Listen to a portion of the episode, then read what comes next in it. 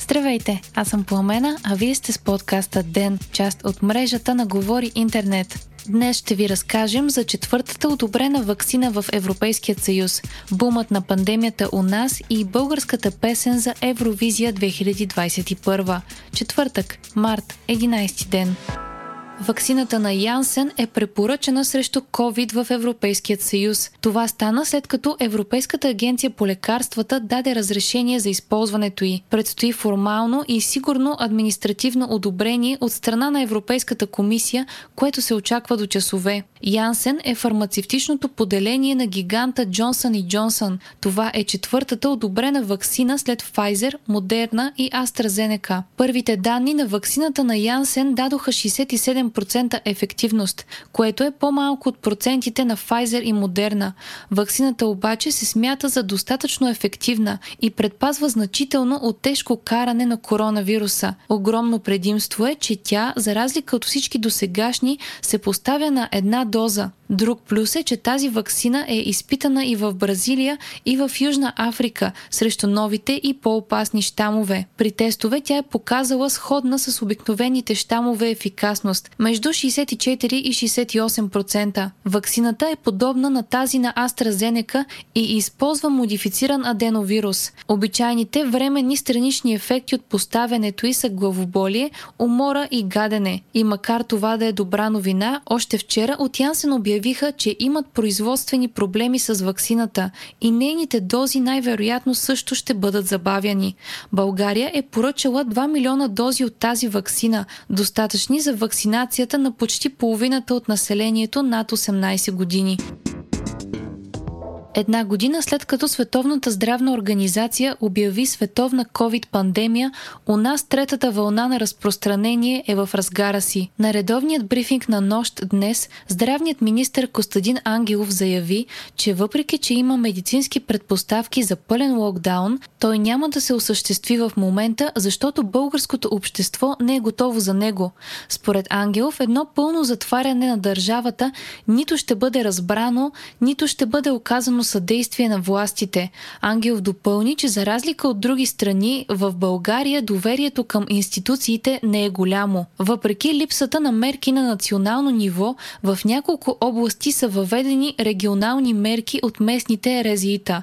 В Плевен и Благоевград бяха затворени фитнес залите, моловете и заведенията в тях, което предизвика протести на работещи в засегнатите браншове. По време на брифинга генерал Мотавчийски коментира стръмното нарастване на кривата на починалите, като растът е с около 53% на седмична база. Мотавчийски обърна внимание и на бързото изчерпване на местата в болниците и капацитета на здравната система. По данни на здравният министр, заетите неинтензивни легла са 58%, а интензивните са 65%. Новите случаи за последното денонощие са 2774, при направени близо 13 700 теста или положителните проби са малко над 20%. Това е седмичен ръст от 48%. Властите коментираха и случаите с пациенти с тромбоза в Австрия след поставяне на вакцина.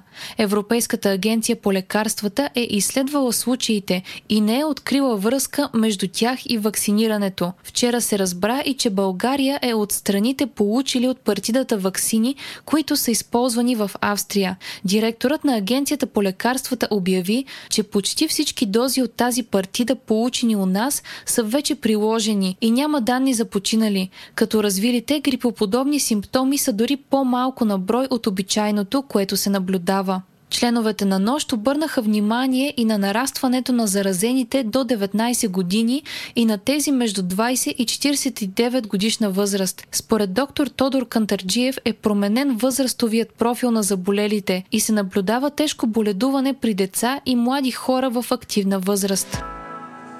Днес се навършва 10 години от трагедията в Япония, при която над 18 000 души загубиха живота си. Земетресение с магнитуд 9 по скалата на Рихтер разтърси североисточният бряг на Япония. Последва цунами и авария в атомната електроцентрала в Фукушима. Повечето жертви са от разрушителното цунами, а почти половин милион души са разселени. 10 години след земетресението, над 42 000 все още не са се завърнали в домовете си. За времето от бедствието на сам, властите са похарчили 295 милиарда долара за възстановяване на региона. Изградени са пътища, защитни диги, домове. Строят се защитни стени, като когато бъдат завършени напълно, те ще са общо с дължина 432 км. Допълнително разходите за извеждане от експлоатация на ядрената централа, компенсации за евакуираните и обеззаразяване на радиоактивните материали са оценени на 200 милиарда долара. 2,4% от територията на засегнатата префектура е недостъпна, а от региона са изнесени 14 милиона тона радиоактивни отпадъци. Става въпрос за почва, дървета и други отпадъци, които могат да запълнят 11 покрити бейсболни стадиона. Те се транспортират в специален терен за съхранение. Според ново проучване, близо 40% от българите биха подкрепили партия с положителни ЛГБТ политики на предстоящите парламентарни избори. 6,4% от анкетираните са заявили, че биха подкрепили такава партия безусловно, а почти 35% биха гласували за политическа формация с позитивно отношение към правата на ЛГБТ общността, ако позициите и по други важни въпроси съвпадат с техните. 20% от анкетираните не могат да преценят, а 38% категорично не биха подкрепили партия с позитивно отношение към правата на хората от ЛГБТ общността. Най-много симпатизанти на Демократична България одобряват положителното отношение към правата на ЛГБТ хората, следвани от симпатизанти на Изправи се мутри вън, ГЕРБ и има такъв народ най-малко склонни да подкрепят положителното отношение към правата на ЛГБТ общността са хората, които биха гласували за воля НФСБ, БСП и ВМРО.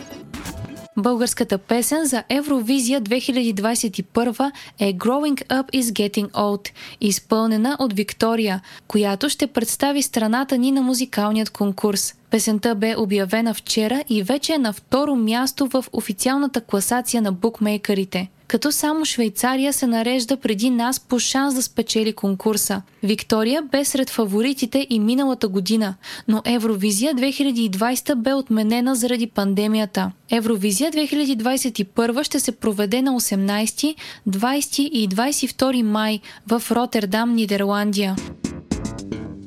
Вие слушахте подкаста Ден, част от мрежата на Говори Интернет. Епизода водих аз, Пламена Крумова. Редактор на Ден е Димитър Панайотов, а аудиомонтажа направи Антон Велев. Ден е независима медия, която разчита на вас, слушателите си.